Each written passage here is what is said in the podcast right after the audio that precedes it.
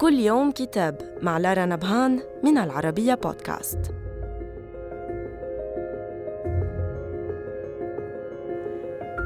نتناول اليوم كتاب هايب أو الخداع للكاتبة الصحفية الأمريكية جابرييل بلوستون.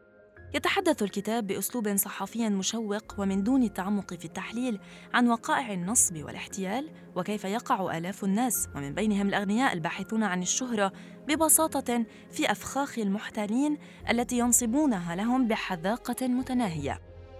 وترى الكاتبة أن حقيقة المنصات الاجتماعية تتجلى اليوم باعتبارها مواقع مليئة بالمرايا والدخان أي منصات مخادعة والتي يحاول كل فرد فيها الظهور بصفات لا يملكها الغنى والثروة الأناقة والجمال والمنصب والعلاقات الأقوى لتسويق نفسه أو للترويج لشيء ما. ويشير الكتاب إلى خلاصة مفادها أن الإنترنت تجعلنا ضعفاء أمام المخادعين حول العالم. إذ وكما يعتقد فإن النصابين والمحتالين ظهروا منذ عصور ما قبل التاريخ إلا أن أمرا عظيما حدث أخيرا هو توظيفهم للتكنولوجيا الحديثة كعامل قوي لدعم أعمالهم.